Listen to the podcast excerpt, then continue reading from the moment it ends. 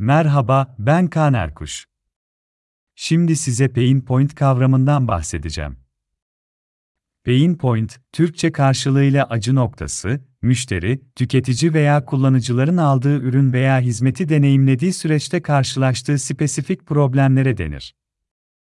Kullanıcılar, birçok farklı kategoride pain pointler ile karşılaşabilir.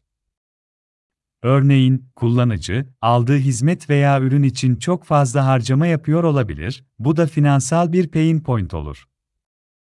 Kullanıcı, mevcut çözümde çok vakit harcayarak sonuca ulaşıyor ise verimlilik ile alakalı oluşan bir pain point'tir. Bu tarz problemler tüketici için tahammül edilemez noktalara dönüşebiliyor.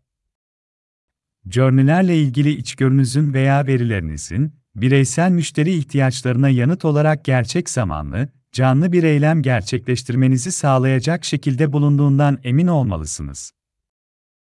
Basit bir pain point örneği olarak, bir pazar yerinin web sitesinden alışveriş yapmak isteyen bir tüketici olduğunuzu hayal edelim. Satın alacağınız ürünü seçtiniz ve sepetinize eklediniz. Sepete eklendikten satın alım aşamasına kadarki sürecin gereğinden fazla bilgiler istenerek karmaşık olması temel bir pain point'tir. Artık pain point nedir biliyorsunuz.